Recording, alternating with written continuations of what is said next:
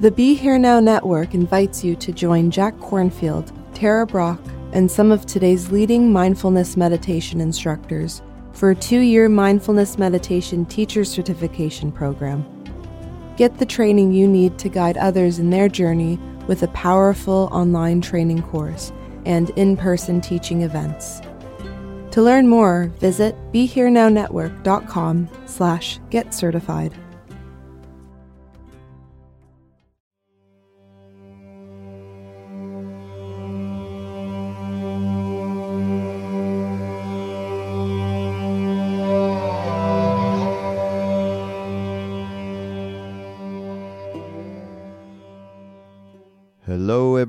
This is Raghu Markus, host of Ram Dass's Here and Now podcast.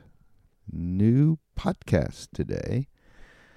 And um, before I get into this talk from Ram Dass, which is uh, from 1995, I just want to talk about something that I just got back, or we just got back from Ojai, California, where we had a retreat at Hanuman Gardens. And uh, it was so uh, spectacular, not to use too much hyperbole, but uh, uh we do these retreats, uh, and I, everybody should be aware of them. Uh, they're quite wonderful. They're, they're something that Ram Dass asked us to do they're called the Ojai Hanuman Garden Ram Dass Immersion Retreats. So they're they're kind of like, like start on Thursday, they end on Sunday nights, and we do one in the spring and one in the fall. And uh, they are an opportunity for uh, a more intimate group, which Ram Dass wanted. I think there's uh, oh, somewhat just under hundred people in this beautiful um, property in Ojai that Hari and Lakshmi Giancelli have provided, uh, and they, they built they rebuilt a beautiful Spanish house with this fantastic uh, meeting living room, which is is the meeting room, where uh, we share Ram Dass media and talk about it, and have Dharma teachers. Mirabai Starr was there, uh, Saraswati, my beautiful wife was there teaching yoga and pranayam and and did a, a, an incredible session with Benji Wertheimer and Heather of Shantala, who did the uh, kirtan and the music. So uh, I can't say enough about this, and and we do uh, we did film some, so we're going to have some footage, so everybody can kind of get an idea of uh, what it is we did. This uh, particular theme of this retreat was from Ram Dass from his Naropa sessions in 74 and and and the theme was around the state of Brahman that which cannot be described. I like it better than the word God, which a lot of people have a problem with, including me. Uh, and it also was around the cessation of the turnings of the mind which of course we talk about a lot. And Ram Dass, um, of course, uh, has explicated it better than uh, most teachers that uh, I know. So yeah, this Ojai thing. So yeah, if the next one's April fourth through seventh, look out for it being announced towards uh, the end of the year. Uh, this year being 2018, and um, there is limited room, but uh, you know, keep an eye out. Uh, and that leads me to the neck to the other uh, retreat that uh, Saraswati has been uh, leading people over, following in Ram Dass's footsteps into the Himalayas, into the beautiful uh, area that is so so special to us, where Ram Dass met Maharaji Neem Karoli Baba, and where I met him, and Krishna Das, and others that you know, and uh, in a beautiful ashram in an apple valley, just north of Kainchi, where we spent a lot of time with Maharaji. And this this yatra, this retreat, is pretty much like uh, I was mentioning to Saraswati the other day. This is kind of like taking the Ojai immersion, Ram Dass immersion, and doing it in the Himalayas. So it's really special.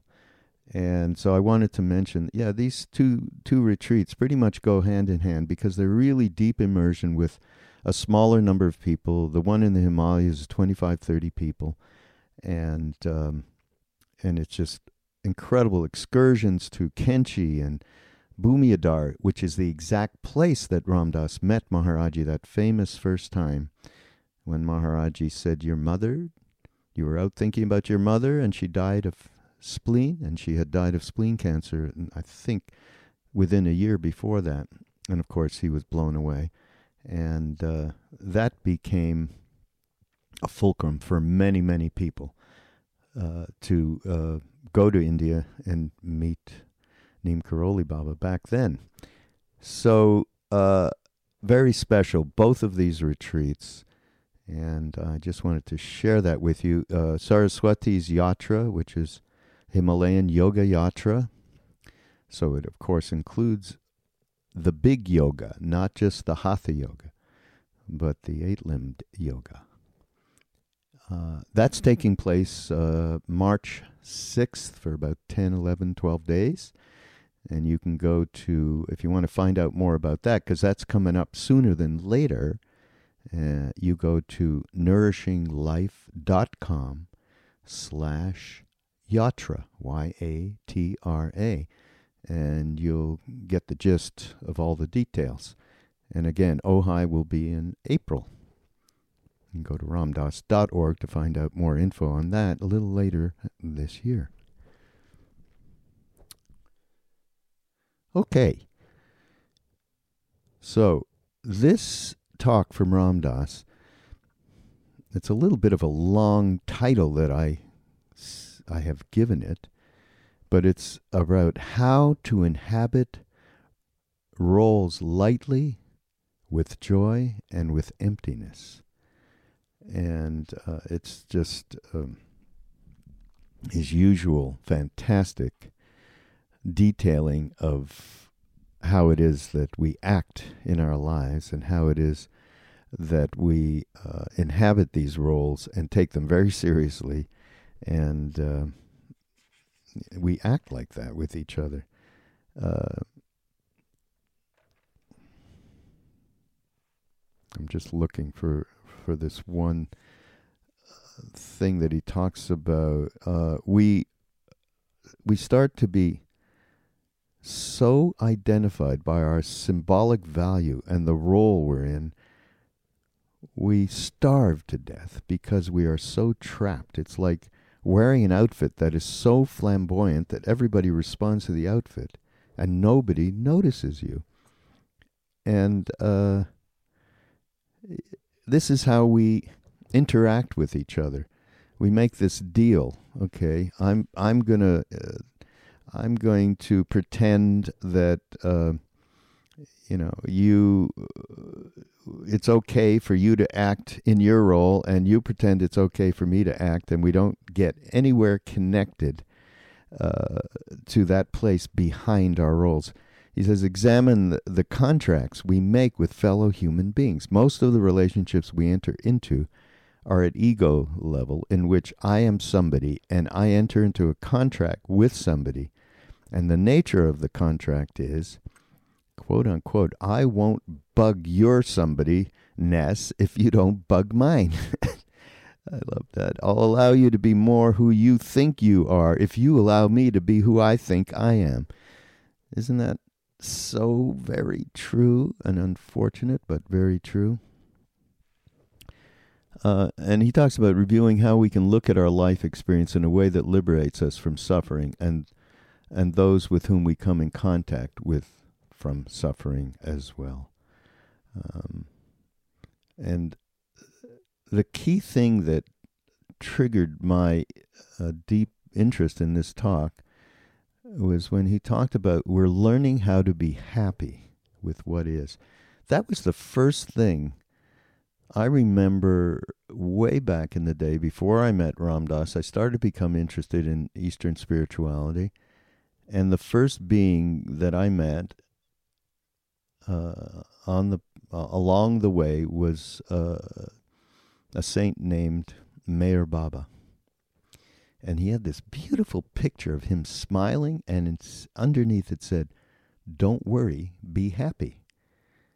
And I remember relating with that and going, Yeah, that's what I want. I just want to be happy. I had a lot of suffering when I was a teenager, stuff with my dad, uh, being a bit of a tyrant, to say the least. And that's a whole other story about what Maharaji did to save that uh, and save us. But yeah, just plain old want to be happy. Uh, how to enjoy the unfolding storyline of your life without being trapped by it. How to enjoy the play of the uniqueness of each form, how it works, how you interact with it without being trapped by the narrowness of it. And the narrowness of it is the roles. And um, if you are so busy being somebody that everybody reacts to your somebodyness and nobody reacts to your nobodyness, nobody reacts to the I. Instead, uh, the I, meaning the true self, not the quote unquote me, me, mini me, which we've been talking a lot about on on Mindrolling, the podcast that uh, I do and share with many people. Um, so let's see. There's so many great bites, sound bites here from Ram Dass. It's amazing. The word. So we're talking about extricating ourselves from this mini me, ego mind. It it doesn't mean disassociation or denial. It doesn't mean pushing it away. It means breaking the identity with it right? Breaking the identity. So a lot of us, you know, our reaction is let's get rid of this, let's hide from it, let's push it away, and the neurotic tendencies just get stronger. And so that's what practices really help us do. They allow us to break identity with who we think we are, with our roles. If you go back in your mind far enough behind the quote unquote me, behind the senses, behind what the senses are telling you, drawing the awareness back and back, what you come into is just empty presence. And yet, all the phenomena are here. Everything that goes on in your life is still happening. Uh, all the interactions, all the roles are all still happening, but the mind is not grabbing at them. And and again, I've said this before, but the if people say to me, well, you've been doing this work for decades. What's the, you know, where are you at, buddy? And I would say, I'm just not reacting the way that I did. I am not believing in my story, my thoughts, the way that I used to. And um, and Ram Dass says here, it's not clinging, it's not avoiding, it's not pulling, it's not pushing, it's not coming or going. It's just ah. And that's what that empty presence is here. So, another really, really great talk is a wonderful story of Maharaji telling Ram Dass to be alone, uh, which I love that. I kind of remember when we were all staying in the Evelyn Hotel in Nainital. Uh, that's uh, worth the price of admission, just that story alone. Uh, and and I don't know how many times uh, I have emphasized this, uh, both in podcasts and in retreats and and just in, in person with anybody. Uh, and Ram Dass says it here the precious thing is to meet and know other people who are journeying on the path together. The difference with satsang is we agree to help each other get free of entrapment or believing our roles are real right? Very, very important, and uh, and we do, by the way, this is something else. Uh, I would love to mention is that uh, Love Serve Remember Foundation has a Ram Dass Fellowship program where we attempt, and we've done a pretty good job. There's a lot of satsangs around the country, around the world actually, in different places uh, that get together, and and people uh, you can write and say I live in wherever, and uh, and we'll see if we can hook you up with satsang, or maybe if you've got all you need is two, right? Christ said, if two or more uh, are there in my name, there I am. So just a couple of people can start something up, and we can help. We we uh, share Ram Dass media and give an idea of how to get together. We share uh, uh, chant stuff, you know, because people get together, they have food, chant, and and watch or listen to uh, Ram stuff or any other conscious media for that matter. But of course, uh, since this is centered around Ram Dass and he is so clear at explicating all this stuff that we do use his talks. So anybody interested, just uh, write to info at ramdass.org and it'll uh, get to the right people to help out.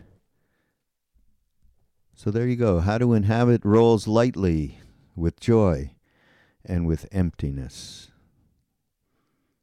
Emptiness meaning empty of the little mini me that we walk around with on a day to day basis. So thanks for joining us, and here is Ram Dass, here and now.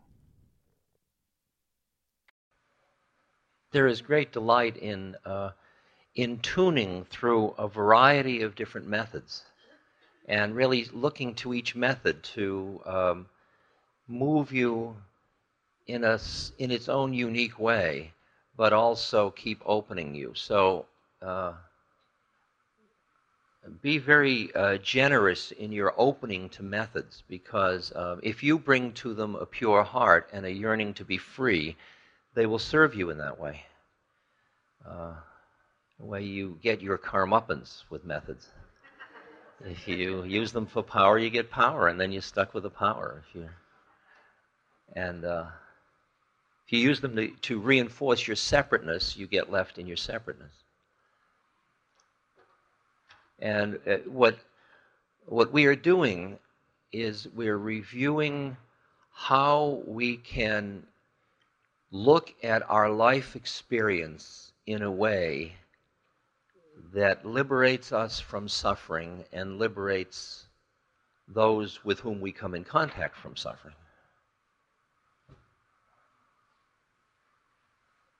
And you'd say, well, that's a negative way of looking at it you could say, we are learning how to be happy with what is. With what is. And the flip that occurs that we're really working with is to, to figure out how to enjoy the unfolding storyline of your life without being trapped by it how to delight in it, how to enjoy the play of the uniqueness of each form and how it works and how you interplay and interact without being trapped in the narrowness of it. I have watched again and again in this society people get defined into a role and they start to be scrunched up into that role, and that role traps them for a child to see their mother as a friend, not a mother. For a, a prisoner and a guard to see each other as fellow human beings instead of just prisoner and guard. There are how many roles we get trapped in. And when the role has a lot of symbolic power to it, we get very trapped in it like uh, wealth or beauty or, or something, some uniqueness, positive or uh, negative.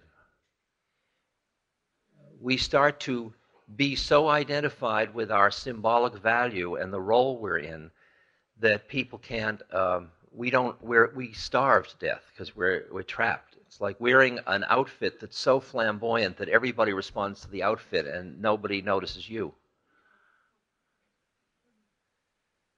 And uh, I meet many people who are so trapped in their roles and trapped in their symbolic value within the society. And we all present ourselves symbolically. We all project who we think we are in the clothes we wear, in the way we walk, in the way we look at other people. That's all the image we have of ourselves projected outward. And uh, sometimes that's very, very strong. You're so busy being somebody that everybody reacts to your somebodyness, and nobody reacts to your nobodyness. Nobody reacts to the part of you that's the I, not the me. And so it's interesting to learn in this lifetime how to inhabit roles lightly, how to inhabit them with love and with joy and with passion and with emptiness. How to delight in the game, in the dance, in the lila, in the play. And begin to see your life experiences as grace as a set of opportunities through which you can become free. They were handed to you. And the unique, it's bizarre to get to the realization that there are no errors in the game. That the ones that have been handed to you were tailor made for you. All of your neuroses and your sorrows and your problems and life's, all the stuff no error. Would you just conceive of that possibility for a moment? You have to buy in. I mean, that's my sugar to business. Just conceive of it for a moment that there are no errors in the game. In the sense that you as a soul are a karmic entity, and that karmic entity, using senses, using forms, creates out of the stuff of the universe those forms through which its attachments and aversions create, through which it interacts in order, in the awakening phase, to go beyond the attractions and the aversions. In other words, to get free of your attractions and aversions, you got to get them to manifest, to deal with them. And then you deal with them without juicing them up with intention, but just being with them. This is very weird, very dense stuff but it's really uh, tasty. It's tasty because you begin to look at your life, the curriculum that's unfolding. It's fun for me, like because I play with my guru, who's a, a dead guru. I mean, he's a he's an illusion. He's my he's my um, imaginary playmate. I mean, if you're going to have an imaginary playmate, pick one that is wise, funny, a rascal, cosmic giggle, and very loving and dead is really helpful.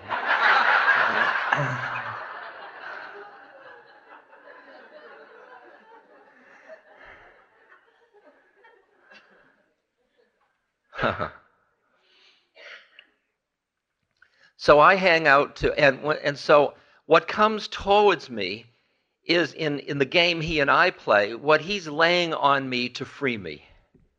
Now that's real crazy. Well, what do you got in store for me today? Well, look at this one. Ah, so. I mean, there are wonderful little lessons in my life along the way. And uh, I just experience my life as an unfolding curriculum.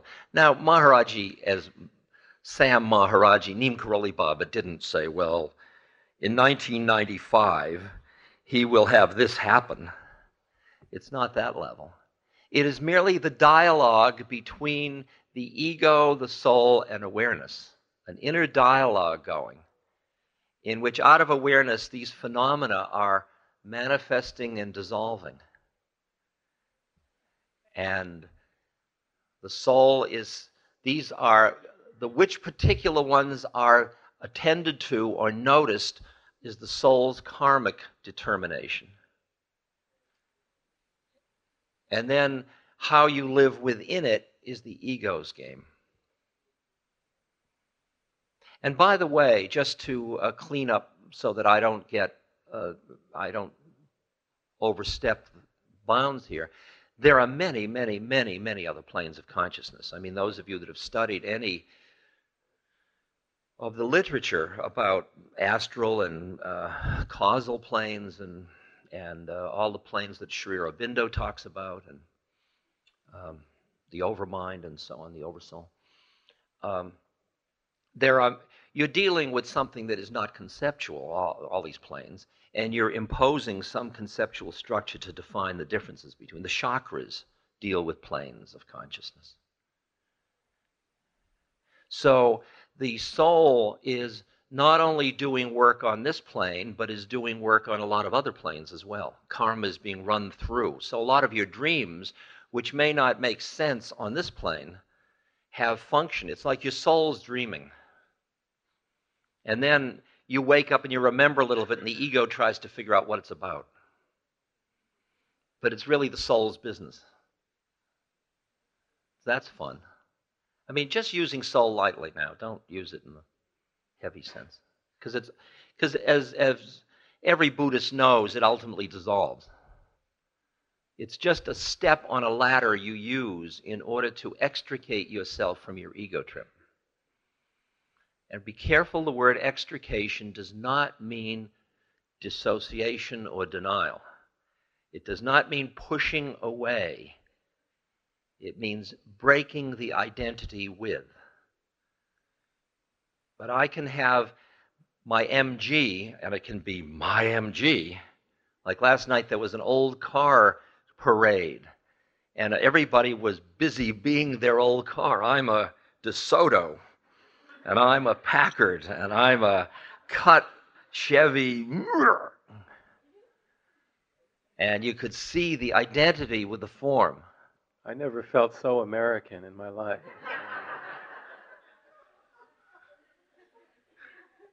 Yeah. Um, it was a materialist delight. It was unbelievable. Um,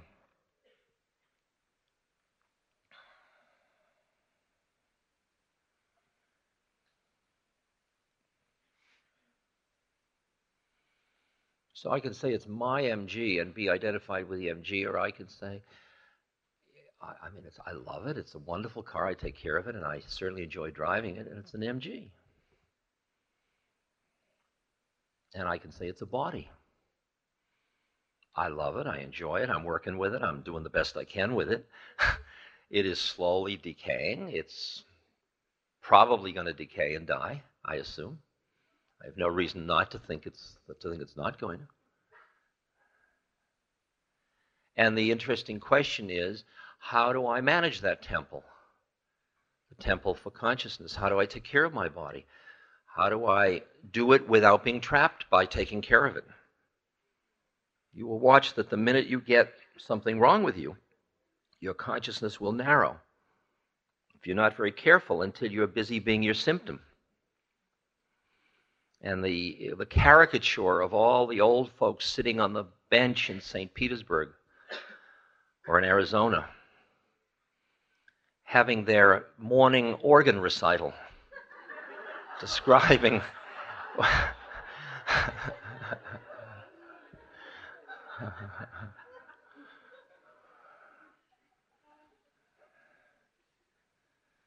and you, you, the minute you start to cultivate these techniques of mindfulness, you begin to see the game that you're playing, the life you're living, the way it's unfolding, the roles you're in and you listen more deeply into your life so that you hear what roles are. Um, you'll, what you'll learn is that that you have a unique karmic predicament, and that will manifest in certain ways at each moment. And to the extent that you push against the manifestation, it takes a lot of juice. To the extent you cling to the manifestation, it takes a lot of juice. And ultimately, what you're doing is dancing deeply but lightly. There's no clinging. The statement, hold on tightly, let go lightly. Be in it, but don't cling. And the to separate, it's interesting because when we love somebody, we want to possess them. We want more of them. We want to collect. We keep wanting to hold it. And we keep getting all of these old, moldering, dead butterflies in our collection. You know, old loves that were a moment of love and then we destroyed it through possessing it. And the letting go and letting go and letting go, holding tightly, letting go, holding tightly of your interpretation of the moment and letting go. Like, what is this moment? There are dozens of ways, hundreds of ways. If each person defined this moment, we would define it in each in our own unique way. And yet we are sharing a moment. And if you get into that's my take, and this is the only reality. Uh, I work a lot with what's in your booklet, the third Chinese patriarch of Zen. Isn't that in? And um,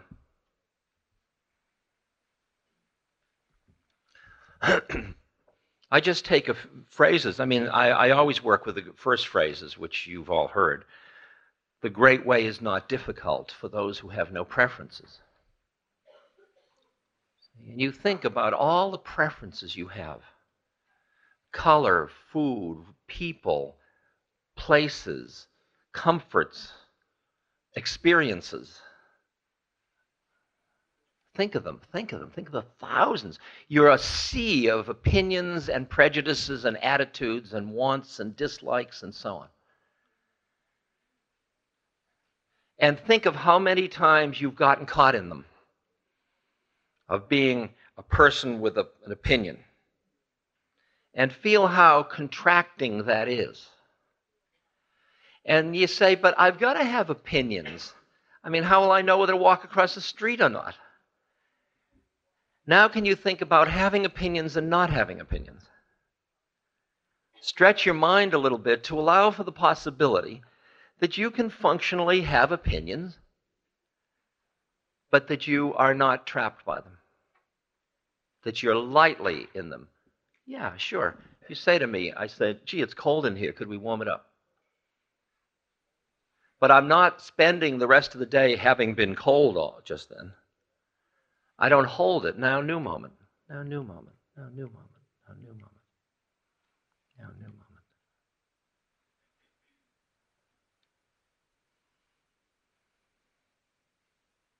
Here are just two of the uh, phrases, the stanzas shlokas.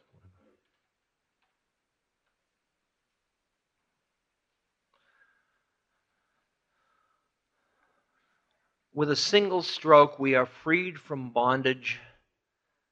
Nothing clings to us, and we hold to nothing. All is empty, clear, self illuminating. Third plane, awareness. Clear, illuminating, present. Ah. Yes. Sees the soul unfolding its karma, sees the ego at work. Awareness doesn't see it, it bees it. It's all within it. All is empty, clear, and self illuminating with no exertion of the mind's power. You don't have to think about it, you just rest in it. Here, thought feeling, knowledge, and imagination are of no value. In this world of suchness, there is either neither self nor other than self. And you could take a, just those lines and work with them for a whole year. Believe me. These are methods we're talking about now. They're methods for stretching your consciousness so that you allow yourself to inhabit the fullness of your being which is both ego, which is ego and soul and awareness.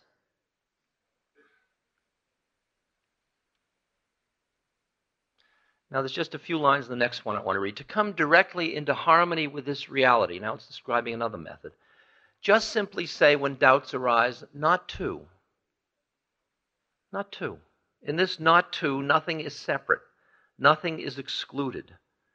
No matter when or where, Enlightenment means entering this truth.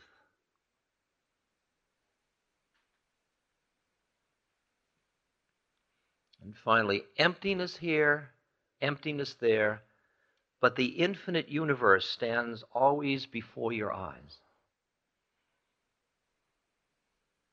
Phenomena are arising. We're all here together, and we're all here in a quality of emptiness in which, if you go back in your mind far enough behind the me and the I and what the senses are telling you, just keep drawing the awareness back and back and back.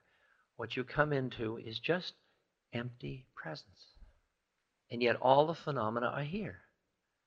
But the mind isn't grabbing at the phenomena. It's not clinging, it's not avoiding, it's not pulling, it's not pushing.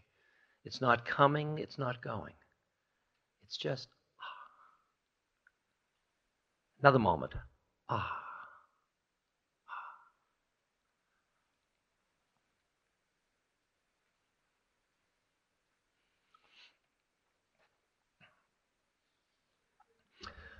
Maharaj used to say to me, Ram Dass, you shouldn't be with people very much. You should be alone. You should take your food alone. You should eat alone. You should be alone. So I went back to the hotel where all of the devotees, the Western devotees, were hanging out. And I put a sign up on my door that said, Do not disturb. And I stayed in my room. Two days later, a couple that was with us had a fight during the night. The next morning, they were with Maharaji, and Maharaji said, You were fighting? And they said, Yes. And he said, When were you fighting? And they said, During the night. Well, did you go to Ram Dass? no, he had a sign on his door saying, Do not disturb. You didn't go to Ram Dass? He wasn't there for you? And he looked at me with disgust. and I was about to say to him, But Maharaji, you said I was supposed to be alone. But in those conflicting messages, I found a message. Because at first you have to be alone by pulling back from people, but you understand what the game is. Finally, the game is to be with people, yet always be alone. Now, how many of you take the feeling of aloneness and feel it as pathology?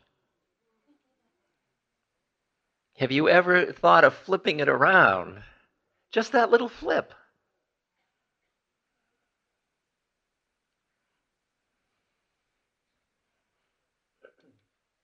There's an incredible line about the nature of the potential of relationship. This beautiful quote from the I Ching.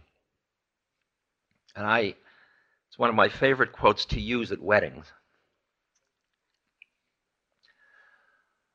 The Master said, Life leads the thoughtful person on a path of many windings. Now the course is checked, now it runs straight again. Here, winged thoughts may pour freely forth in words, but there the heavy burden of knowledge must be shut away in silence. But when two people are at one in their inmost hearts, they shatter even the strength of iron or of bronze. And when two people understand each other in their inmost hearts, their words are sweet and strong, like the fragrance of orchids.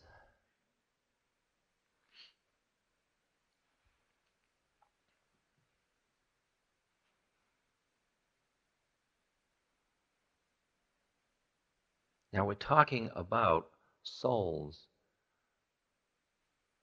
hanging out together. Souls who don't need anything from each other.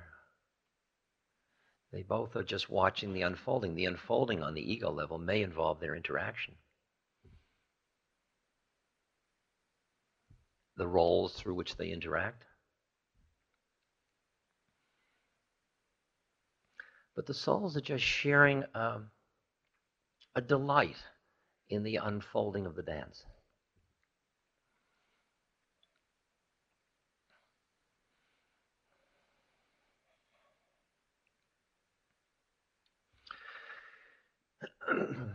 At the at certain stages in the journey, if you have a choice, it's wonderful to have other beings around you,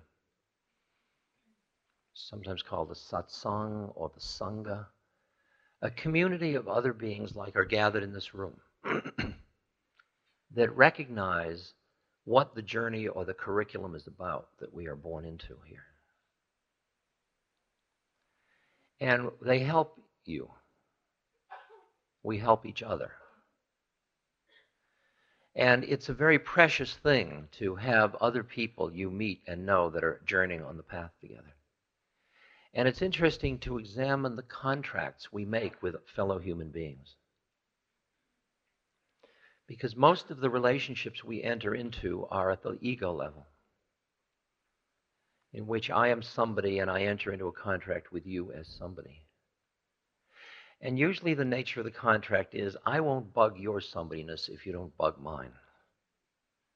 I'll allow you to be who you think you are if you'll allow me to be who I think I am. Basically, is what we're saying to each other. The difference is that when you meet with satsang, you say, I am trapped in thinking I'm somebody. You are trapped. Could we help each other get free? Now, the peculiar circumstance is when you make that contract with somebody and they come up and say, You're trapped, wake up, you say, You're trapped. What do you know about it?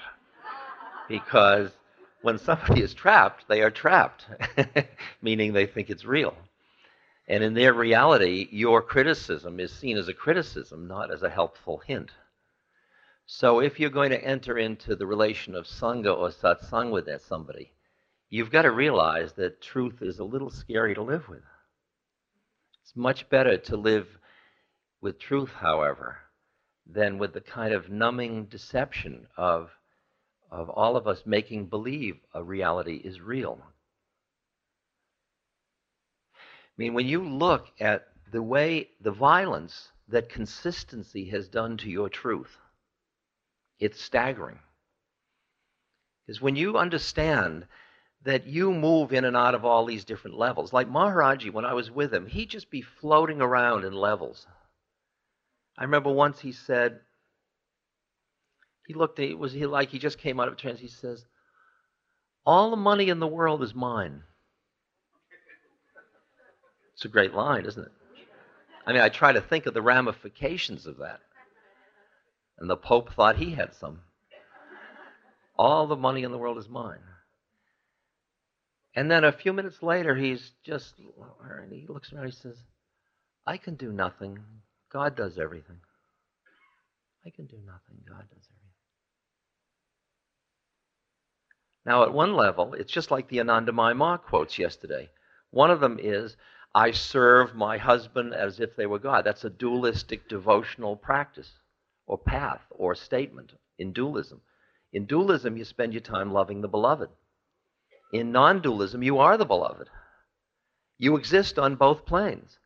How do you train your awareness so that it doesn't get trapped in one plane and then cut off your access to the other planes? That's what the issue is. And you begin to see how your definitions of yourself keep trapping you, let alone the projections that you have to other people, let alone their projections on you. So you and I live in a sea of a sea of projective systems.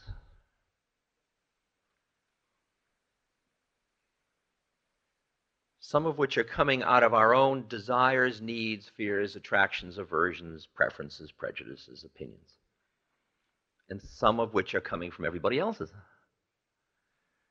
And the question of how do you dance through all that without ending up completely caught in it, especially when the ones coming out of you and the ones coming out of them say the same thing.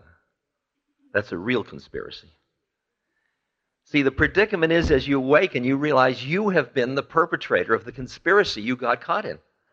It's not like, it's not real paranoia. It's not like they did it to me. They've got this terrible conspiracy. You're it. You are it. We are it. We are the conspiracy. And the interesting question is when you extricate your awareness from being part of the conspiracy, what happens?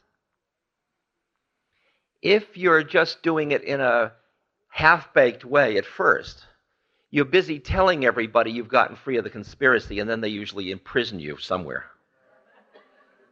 because you don't get free of the conspiracy. But a mature person isn't in the conspiracy and is not in the conspiracy even to the point of putting down the conspiracy. They're just not in the conspiracy. And then the whole, they're living in a different universe. And therefore, their being is free of that conceptual homogeneous, homogeneous field. And that freedom is what they offer to another human being that frees them. And it's as if we all meet through our prison cells. Hi in there. What's it like? Do you know how to get out? No, do you? Oh, 어머 니 뱃미음. 어마 가지고.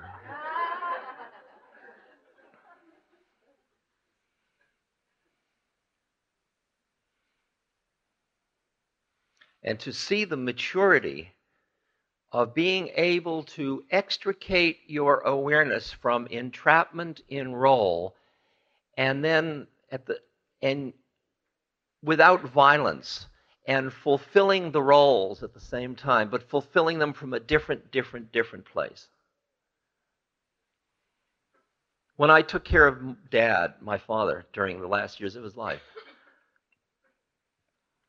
when i first started to take care of him as i've told you before some of you I did it so much out of righteousness. I mean, I was giving up something to go and take my make my apartment in the basement of his house and do that as my base camp, because it's when you're 50 years old to go back to being Richard in a house where somebody else is the father, when I, you know, I wasn't even Ram Dass in the house. It's very schizophrenic. And I was righteous. I was milking it. And people would say, Aren't you good taking care of your father? And I'd say, Well, somebody has to do it. And I, I just get what I could out of it, you know, like. But you know, any tack you take with your mind gets boring after a while. I mean, you can only milk righteousness so many changing of pampers and so many feeding of food and so many, you know, you can only. I'm righteously helping you down the steps. I'm righteously, you know. You get bored with any trip, they're all too finite. Any definite, I'm your mother.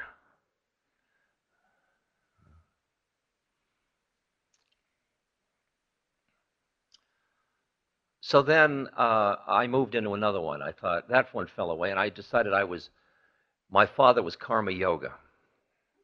So I was using my father to get enlightened for the benefit of all beings. And I didn't necessarily have to tell him that, but basically that's what it was. I'm helping you with non attachment. Now we are moving here with non attachment. Oh, Monday, oh, yes. I was really Pukka Yogi, serving my father.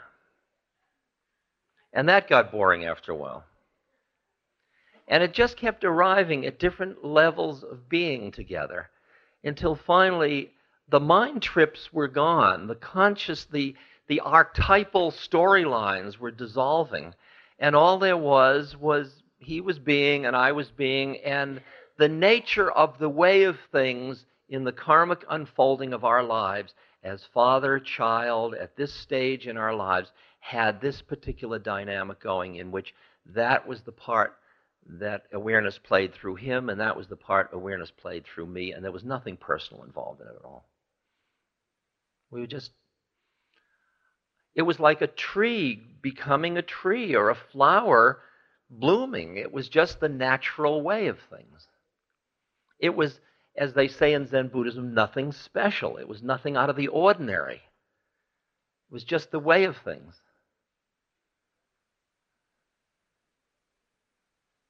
It was like tuning into the harmony of the universe. And when you are tuned, when you're listening to what does it mean that I'm a political entity? What does it mean that I'm a social entity? What does it mean that I'm a religious entity? What it means that I'm a sexual entity? What does it mean that I'm a cultural entity? What does it mean that, etc., etc.? I'm a uh, biotic community entity. Hearing the nature, how freedom comes through the investing in form, freedom through form statement in the Heart Sutra form is no other than emptiness, emptiness no other than form.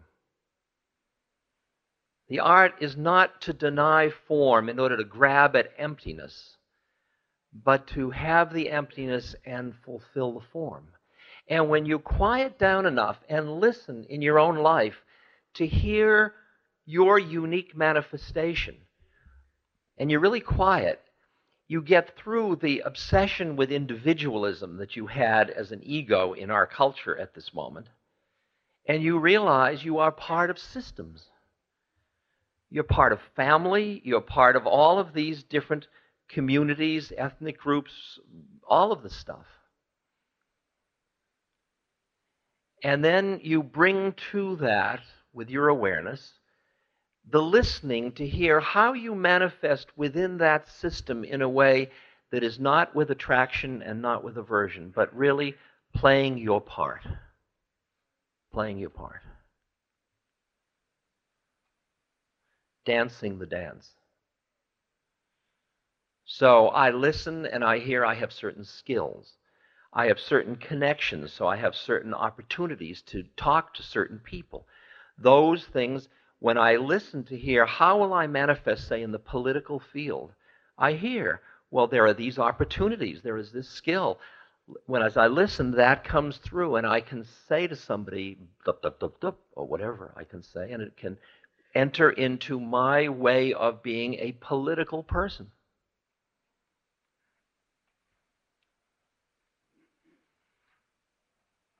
And in the same way, I'm part of the economic systems of the, of the physical plane. What kind of, uh, how can I honor the economics of it? Not by putting it down, even though it traps most people, and not by elevating it to, uh, to worship, as most people also do.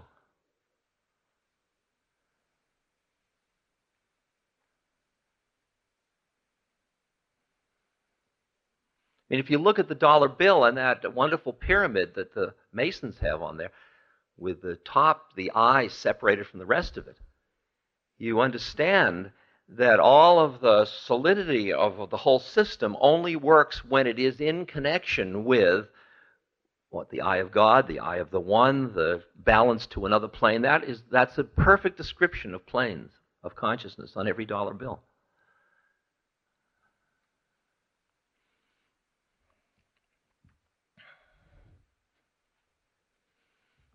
And when I listen, I say, well, what have I got to contribute? What, what kind of a bargain should I make about money, about, about economics? To fulfill it, should I amass a lot of money and give it away? Or hold it, or spend it, or what should I do? There's no rule in the book about what you do. Each person has to listen, to hear. I mean, I deal with people that are that have hardly anything. They are way below the poverty level and they are at peace. I know people like that. In India, I certainly know people like that. I know people who are so wealthy they are on the Fortune 500 wealthiest people in America.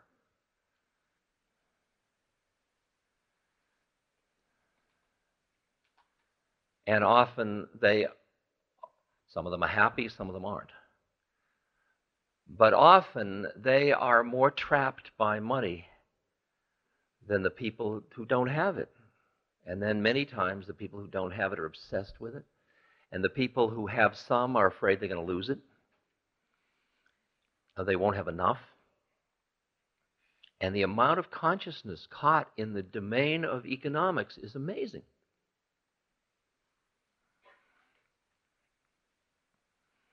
And I found myself working uh, with the business community because I looked around and I said, what I have to share is Dharma, what I've learned, what I've been doing for the past 25, 30 years.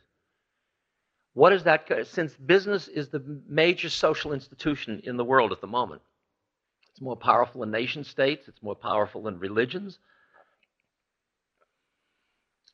Can I play with the beast? So I got involved with business people. And I started to hang out in a group called the Social Venture Network. they're easy business people to be with. They're all people like Ben and Jerry and um, Reebok and the Levi's and people that are good guys, good persons in business. But the conspiracy within business to see business as a certain way that it has to be, this is all ego level. It's very interesting when you're in India and you meet somebody who does business as Dharma. And you understand there is an incredible thing for the West to learn about business, about how you do business as Dharma. It's the same way as how you raise a child as Dharma. It's the same way as how you make love as Dharma. It's the same way as how you do any relationship in terms of Dharma. Dharma meaning, how can you be in this form in a way that does not create suffering? In a way that liberates? How can I act in a way that does not exacerbate suffering? That seems very logical to me, even to my mind. Is this, are you aware with me? No? Yes? This podcast is brought to you by the Love Serve Remember Foundation and ramdass.org. We appreciate you listening and we appreciate all the support that you've given us.